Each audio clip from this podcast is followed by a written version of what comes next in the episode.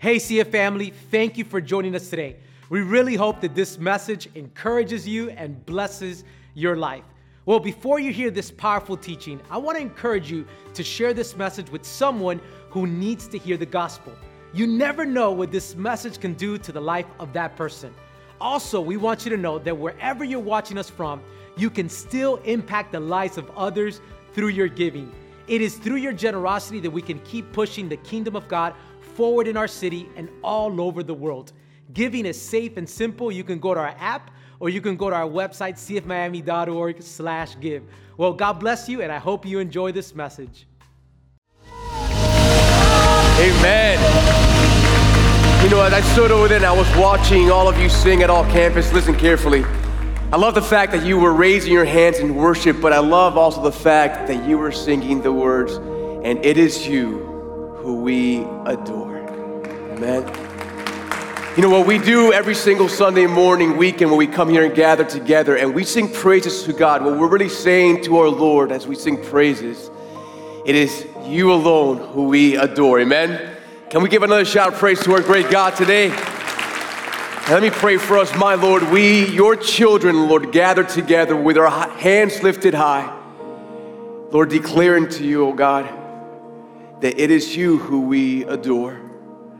And so, Father, as we gather together now across all campuses and online, oh Lord, to study your word, Father, we ask for your grace to understand your word. And Father, may we understand it, embrace it, and then live in obedience, oh Lord. We love you and thank you. It's in the precious name of Jesus we pray, and all of God's people say, Amen. Amen. Hey, let's give another shout of adoration to our God. Hey, well, welcome everyone. My name is Omar, and I have the honor and the privilege of serving as a lead pastor here at Christ Fellowship. And if you're joining us today for the first time, you know, we're always honored and welcome uh, and, and happy to know that there are people who decided to come to join us today. In fact, family, let's go ahead and give it up for them right now if you're watching. Hey, thank you so much for joining us. And today we are in the middle, in this summer series, of a middle of a series called Romans chapter 8, uh, that we have been going verse by verse by Romans chapter 8, which many consider the greatest chapter in the Bible. You know, last week I taught how the hope of a child of God, the hope of a believer, it's not on the things of this world, right? It's not on the temporal things, but rather our hope is on the second coming of Christ, right? Because when He returns, we're gonna get our brand new bodies that will never get sick, that will never be in pain, and that will never die. Amen? But you know, the truth is that during this time, until that moment when Christ returns, we still have these bodies, don't we? And these bodies get sick, suffer, and are full of weakness. In fact, I've entitled this message today, The Weakest Point of Your Race. And so, if you have your Bibles, turn to Romans chapter 8, and uh, we're going to look at verse 23 and 26, and you can follow along with me as I read God's word. All right, let's do what God's word says. You know, we ourselves, we who have the first fruits of the Spirit, right? The Spirit of the living God inside of us, we what, church family? You could do a little better than that today. We what? Yeah, we groan inwardly as we wait eagerly for adoption as sons of redemption of our bodies, right? In the second coming of Christ. For in this hope we were saved. And then notice what it says likewise, the Spirit helps us in our what? In our weakness. In other words, at the moment of our greatest weakness, in the moments of the greatest weakness of your life, listen carefully, you are not alone. Amen? That is God's word. You can go and take a seat, everybody, at all campuses. And, folks, let me start off by sharing a story with you that we shared a while back, but I think it's just so applicable to today's teaching. You know, I love watching the Olympics, and even though they come on uh, on the TV every four years, whenever they're on, I like to tune in and just watch a little bit. But the sport that I really, really enjoy watching has to be the Olympic runners. You know, there's something about them sprinting in such a high speed that is just marvelous to look at. Now, if you are an Olympic fan, you may have heard of the story of Derek Redmond. By any chance, how many of you have heard or remember the story of Derek Redmond? Show of hands. Wow, not many. So I'm good, I'm telling this story again. You know, for those of you who don't know, let me just give you a brief overview of what happened in Derek's life. You know, Derek was grew up in England as an ordinary young boy. But ever since he was young, he knew that he had a gift. And that gift was to run really, really, really fast. Now, follow me here because when he got of age and he began to compete, folks, everyone knew he had a special talent. In fact, at an early age, listen, he began, he, he, he showed up to the scene and he broke the British record for the 400 meters. That raised a lot of eyebrows. Then the next year, he won actually the British championships in the 400. In 1991, he went on to the World Championships, and there he won gold. He won the first place when he beat in a team the highly favored American team. So that was a huge upset. But, folks, his entire career was leading to one place, and that was the race at the 1992 Summer Olympics in Barcelona. And, folks, I gotta tell you, Derek was in the greatest form and the greatest shape of his life. In fact, in the first round, listen, he posted the fastest leg out of anybody in the Olympics. And so, folks, he was ready to take on the world and win gold. And so, the moment he started his race, his track around in the second round, t- with the whole world watching, take a look at what happened to this young man.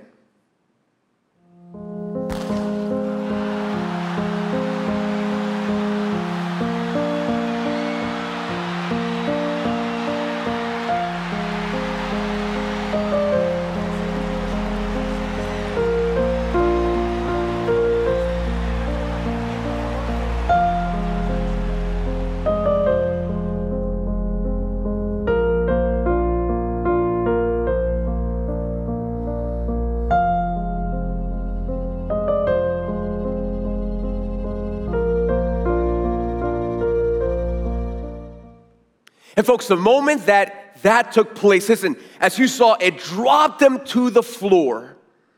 And he was in the greatest weakness of his life, the greatest suffering of his life, right at that moment.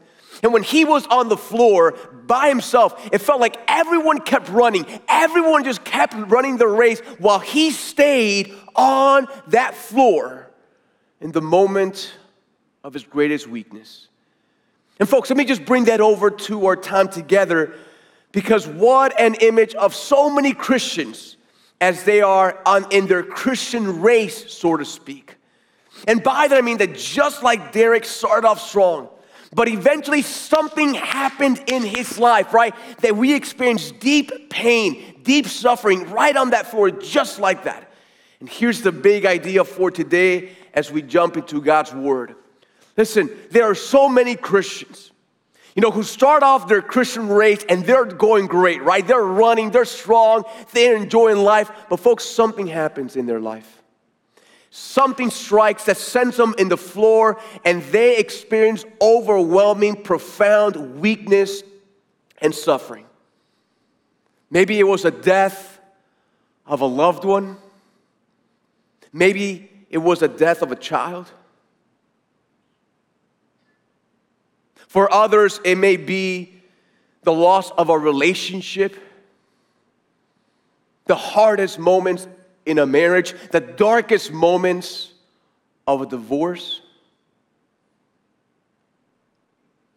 For others, it may be just a moment where the word cancer is uttered by a doctor. Maybe it's just some sort of physical ailment that has debilitated their body to such a degree that they can't even form a sentence. That's how much in pain they are.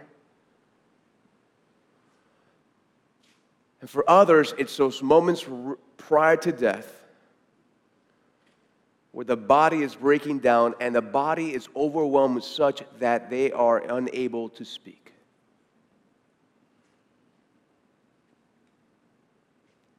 And you may be wondering, well, Pastor,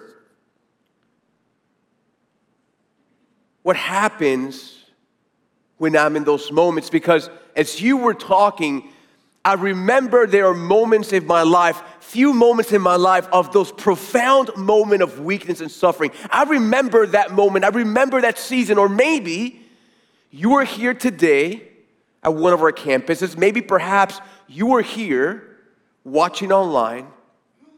And the reality is that you've mustered the courage just to be here, just to watch. But the truth is, is that you are going through one of those seasons in your life right now. And so you're probably wondering, Omar, as a child of God, what happens in those moments of such profound weakness? What happens in those moments? Does God know what's going on? Does God even care that I'm going through this right now? Folks, we're going to find out today from Romans chapter 8. All right? So if you have your Bibles, go ahead and turn to Romans chapter 8. Pull out your listening guides, pull up your apps. And, church, today, today I have two powerful thoughts for you of when you went or when you go through a moment of suffering and weakness. And here's the first thing we need to remember as we dive into God's Word. Write this down as point number one. That is this that your Heavenly Father knows your weakness and knows your suffering. Amen? In fact, this is what God's Word says is that but we ourselves who have the first fruits of the Spirit, right? We have the Spirit of God inside of us. We groan inwardly. We groan inwardly as we wait eagerly for adoption as sons, the redemption of our bodies. Now, folks, stop right there for a moment and let me set things up for you. Because, like I said earlier, last week we learned that when Christ returns, not only is creation going to be redeemed, but we are going to redeem, right? We're going to get new bodies. But, folks, until that moment, listen, because our bodies are full of weakness, because we suffer, passage states that we groan inwardly until we see the redemption of our Christ at the second coming. In fact, God's word says that our Father knows and sees our state of weakness. In fact, listen to what God's word says in Psalms 103. Pretty impactful. It says this As a father shows compassion to his children, so the Lord shows compassion to those who fear him. For he knows our frame. Listen, he knows how we are made. Notice it says, He remembers that we are what? but just but dust. See, when our Lord looks down upon us, right, in our temporal, earthly, weak bodies, he realizes, really at the end of the day, the profound weakness of our bodies. Here's, here's the first thing. Write this, write this down as letter A. First of all, he sees your physical weakness. You know, it's interesting, you know, humanity wants to be very prideful as to how strong we are, but if you start really looking down at our bodies, we're not as strong as we think we are, are we?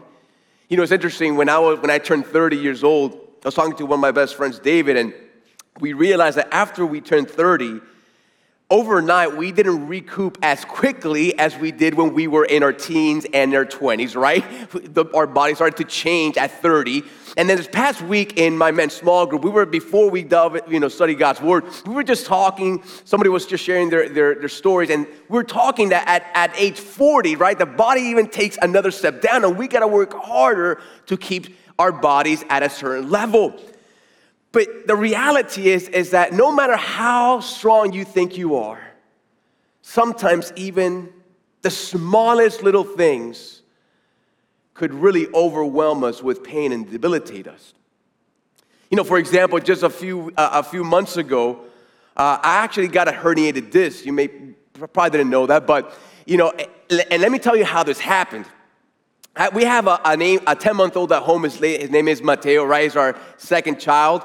And he got a mo- he got a really bad congestion. So guess what? We bought this little thing called the NoseFrida. I don't know if you guys have heard of this. Yeah, I see some parents shaking their heads.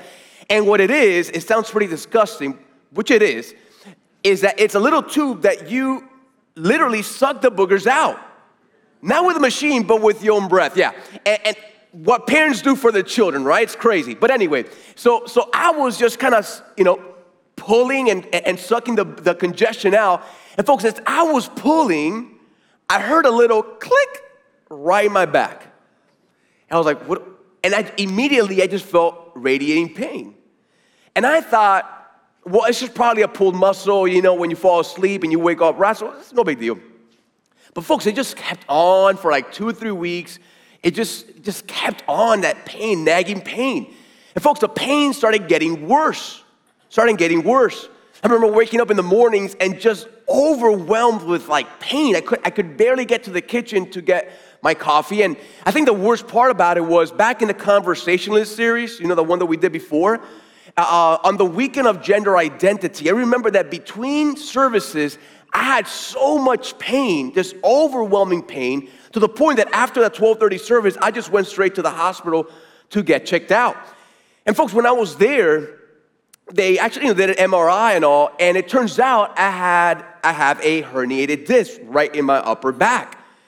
And you know, thank God they put one of those spinal injections. You know, the pain has gone away, so hopefully it doesn't come back. But here's what I realized in that whole ordeal how weak our bodies are. Even the smallest little things could overwhelm you with pain. In fact, if you are having some sort of issue right now, some sort of pain, chances are it's something so small, so minor that is off with your body and it sends you to the floor. Have you thought about that?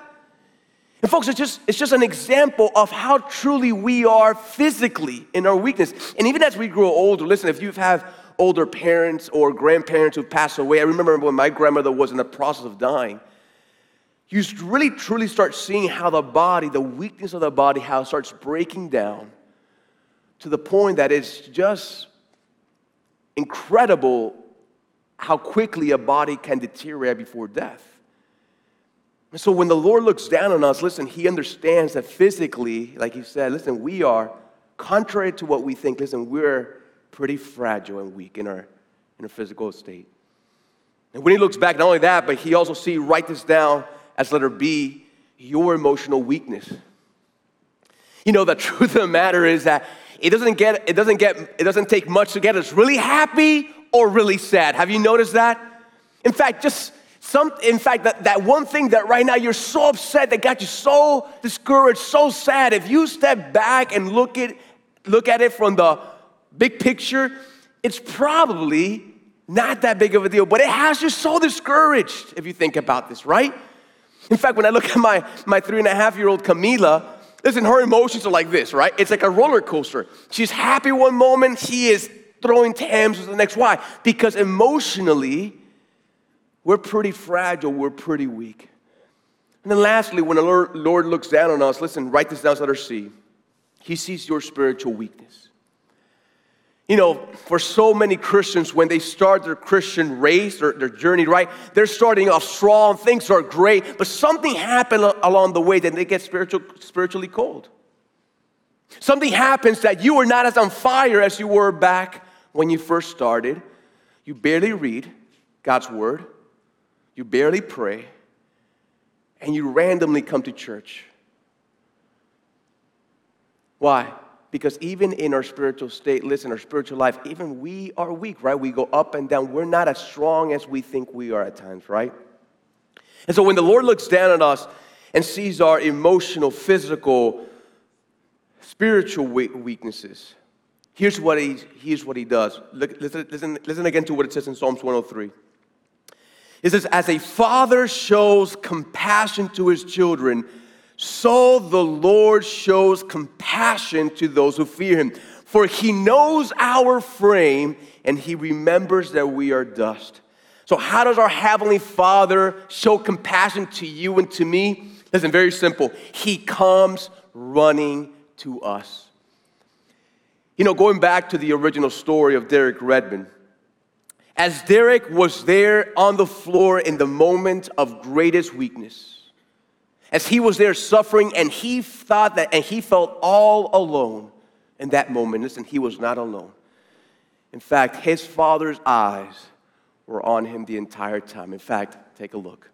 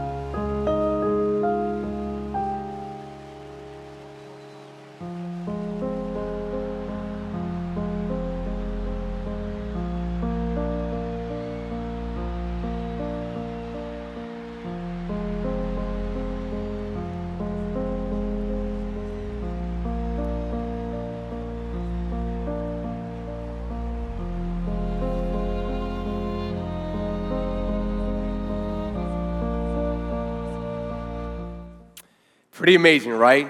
Yeah.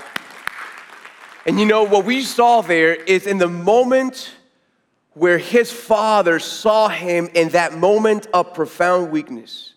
What he knew is that he needed his help, his father's help. And the best thing that he can do is to give him his own presence in the middle of those moments. And can I tell you, listen, when your heavenly Father sees you in the moment of your greatest weakness, in the moment, listen, of that divorce, in the moment of that death, in the moment of the disappointment, in the moment of that agony, listen carefully. He also gives you his presence. Amen? And folks, here he is how he does it. Write this down as big number two. Your heavenly Father sends you his Spirit his Holy Spirit to help you in your weakness. In fact, listen to what Jesus said in the Gospel of John. He says this, and I will ask the Father, and he will give you another what? Another what? Another helper to be with you forever. Even the Spirit of truth, whom the world cannot receive because it neither sees him or knows him, but you know him you know him. Why? For he dwells with you and will be in you. And then I love in the Apostle Paul in the passage that we're looking at today, he echoes the promise of our Lord. He says this, likewise, the Spirit what? What is it? Helps us in our weakness. Folks, don't lose the wonder of that. You know, the same spirit that was hovering over the dark waters in Genesis chapter 1 before God continued creation, that is the same spirit that lives inside each and every one of you. And He's there to teach you, to guide you, to lead you, to protect you, to give you wisdom. And, folks, especially in those moments of weakness, He's there to help you. Can we praise God for that? And folks, since the Spirit's role, one of his main role is to help us, right? Jesus calls him the helper. Here's how he helps us. First off, write this down as letter A. Listen, first of all, the Spirit begins by interceding for you.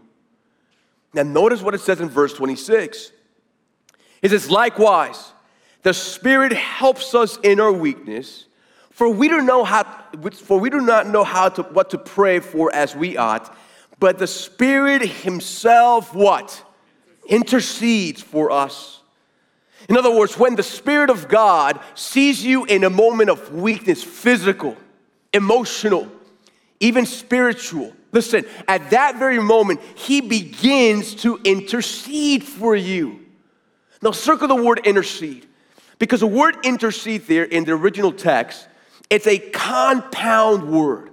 And it really means someone who goes before another, is one part of the word, and then pleads on behalf of another.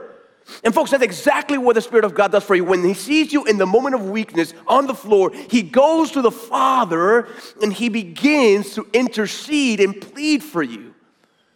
You know, the best thing that we can compare to modern terms is that of a power of attorney. How many of you have heard of the concept of power of attorney? Yeah, a, a good a portion of us, right? Now, if you're not familiar, let me just give you a quick overview what, that is. A power of attorney is when a person signs a legal document that says that whenever I am in a moment of profound weakness, when I am in a moment of suffering, when I cannot speak, when I am not conscious, listen, I appoint this person to speak on my behalf. That's what a power of attorney is. Listen carefully. We do not have a power of an attorney, but we have a power, power of a spirit. Amen? Amen? Yeah, the one who goes before us and pleads for us even when we can't even form a sentence because of our suffering. And so you may be wondering, well, Pastor, how does he, intercede? What does he do? Well, write this down so it'll be. The Spirit prays for you with groanings, with groanings. Yeah, strange thing. Listen to what it says. It says, likewise, the Spirit helps us in our weakness, for we do not know, for we do, do not know what to pray for as we ought, but the Spirit Himself intercedes for us with what? Groanings. With groanings too deep for words. Now, folks, what does that mean? Because you may not realize this, but this is an extremely complex passage. In, in fact, I work hard to help kind of just simplify it for you, but theologians debate as to what this means. You know, some theologians say, well, it means it's really referring to our groanings. Other people say, no, no, no, no, it's not the person's groanings. No, no, it's the spirit's groanings. But, folks, I think it's both. I, I think it's the moment that a person is so much weakness and pain and suffering that they are in, inwardly just groaning, the Spirit of God who loves us, who's inside of us, adopts those same groanings and takes those groanings up to the Father. And, folks, here's what's amazing. The cool thing is that the Father hears the groanings of the Spirit, which are your groanings, and He understands those groanings. In fact, listen to what it says in verse 27. It says, And he who searches hearts knows what's in the mind of the Spirit. See, folks, a father who knows what everything that's in your mind also knows the mind of his own spirit, the Holy Spirit of God. And so he understands the groanings, not only of your heart, but the groanings of the Spirit of God for you. Folks, what an amazing thought that the Spirit of God in the weakest moments of your life is talking, there's a conversation between the Father and the Spirit on your behalf. Isn't that awesome? Yeah. And so, and here's what those groanings are all about. Here's what they mean. Write this down so they're see. The Spirit prays for you according to God's will. Now, listen to how the verse for the passage for today ends. It says, it says this And he who searches hearts knows what is the mind of the Spirit, because the Spirit intercedes for the saints according to the what? To the will of God. See, the truth of the moment, let's just be honest. In the moments of our weakest, eh, of our weakest moments, in our deepest sufferings, You know, those moments where you're crying so much you can't even form a word, form a sentence. Folks, if we were even able to pray in those moments, the truth of the matter is that most likely we would be praying selfish prayers, self serving prayers, right? Because we're in such moment of weakness and suffering that we can't even really think properly, right? But what I love is that the Spirit intervenes in the moment in those specific moments. And He prayed for God's will in our life. And, oftentimes, God's will is not that He will just fix that problem, that He will make that problem quicker, that He will just do something specific. No, no. Oftentimes, the will of God is that the Lord will sustain you and carry you through those moments. And so, what the Spirit does is the Spirit goes to the Father and says, Father, look at your son, look at your daughter, carry him until the end. Make sure that he doesn't fail. At those moments, carry your son and daughter in the hardest moments of their life. And let me end with this. You know, when I was growing up, I read a poem, maybe as a young boy, that really made an impact on me. And the poems, the, the name of the poem was Footprints in the Sand. If you haven't heard it, let me just read it for you. It goes like this One night, a man had a dream. And he dreamed he was walking along the beach with the Lord. And across the sky flashed scenes from his life. And for each scene, he noticed two sets of footprints in the sand. One belonged to him, and another to the Lord. And when the last scene of his life flashed before him, he looked back at the footprints in the sand. And he noticed that many times along the path of his life, there was only one set of footprints. And he also noticed that it happened at the lowest and the saddest moments of his life. And this really bothered him. It bothered him. And he questioned the Lord about it and said, Lord, you said that once I decided to follow you, you would walk with me all the way. But I've noticed that during the most troublesome times of in my life, there's only one set of footprints. I don't understand why, when I needed you the most, you would leave me. And the Lord replied, My precious, precious child, I love you and I will never leave you. During your times of trial and suffering, when you only see one set of footprints, it was then that I carried you.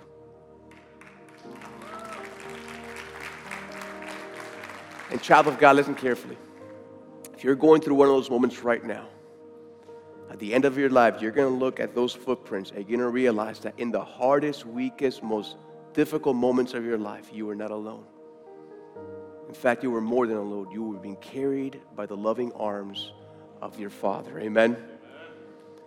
And maybe you're here today, and the reality is that as you hear talking about our Father loving us, helping us, carrying us, you realize that you really don't even know God that you don't even have a relationship with God. And that you've gone through so many difficult moments in your life and you're now realizing you were all alone. Why? Because you don't have a Heavenly Father. So you're probably wondering, Omar, how can I start a relationship with God? How can I get right with God? How can I listen, I don't I don't know I don't know much about anything, but I just know I just can't do life alone anymore. I need the Lord in my life. I need God in my life. So, how can I start a relationship with God? Is it by coming to church? Is it by coming on, watching online? No. Is it by good doing good things? I try to do my best. I'm a good person at work. No. Is it by doing a, a ritual back when I was a child? I did many rituals and traditions when I was a little infant. That's not the way it is. The Bible is very clear. The Bible says in John chapter 1 But for those who did receive him, to those who believed in his name, to those he gave the right to become children of God. Listen, when you become a child of God, when you put your faith and trust in Christ, here's what happens He forgives you of all of your sins, all of your shame wiped out, forgiven. He makes you his son and daughter. And from that moment on, listen, you can be sure that through the good times or the bad times, you are not alone. You have a heavenly Father with you who loves you and will never leave you or forsake you. But there has to come a point, listen carefully, there has to come a point where you put your trust in Him, that you put your faith, that you believe in, in what He did for you, the cross. And the moment that, that you do that, everything changes. The question is will you surrender your life today and give your life to Christ? Let's bow our heads for prayer. Father, we are so grateful that through life we're not alone. Thank you, Lord, that in the moments of our greatest weakness and suffering, like that poem said, Lord, you're carrying us through those moments. So thank you, Lord. But with all heads bowed and all eyes closed at all of our campuses, it's a very private moment. For those of you who feel like, you know what, I'm ready to, to pray, I'm ready to, to start this journey with the Lord. I'm ready. I'm ready to, to, to, to start, you know, to, to get right with God. And I'm ready. Well, in a few moments, I'm going to lead you through a prayer. But before I do that, listen, I'm going to ask you to do something. It's not going to be embarrassing. I'm not going to make you stand up or anything. It's going to be very simple a few moments if you feel that man you're you man you feel like you need the lord and you want to start a relationship with the lord listen i'm going to ask you to raise your hand with no one looking around. And the reason i do that is because there's something special that happens in our hearts where our physical matches what's happening in our heart amen? There's something that says affirmation yes i'm ready for this. And so with all heads bowed and all eyes closed listen there's a private moment no one's looking around if you feel like, you know, Omar pray for me, I'm ready. I'm ready to, to start a journey with the Lord. If that's you, slip up your hand right now and says, Pastor, just pray for me. I'm ready. Last night, I see you, sir. Anybody else? Anybody else? Says, pray for me, Omar. I'm ready to start a journey with God, all campuses. Amen. Listen, you can put your hands down. Listen, whether you raise your hand or not, at the end of the day, you know what? The Lord sees your heart and I want to lead you through a prayer. And when you, when I, as I lead you through this prayer, you don't pray this to me, you pray this to God who loves you. So pray this with me. Lord, today I've realized that all of my life I've been running this race by myself. And there have been so many moments I've fallen to the ground and I was alone. But today, Lord, I need, I know I need you. I need a, a Heavenly Father to, to help me through my life. So, Lord, I come before you. I confess all of my sin. I ask you for forgiveness of my sins. And Lord, I, never, I no longer put my trust in myself or the things of this world. I only put my trust in what your Son did for me at the cross when he died for me and for my sins. Save me, Lord. Give me everlasting life. And for the rest of my life, oh Lord, remind me that I am not alone. That in the moment of weakness, you are with me. Thank you, Father. It's in Jesus' name I pray. And all of God's people say, Amen.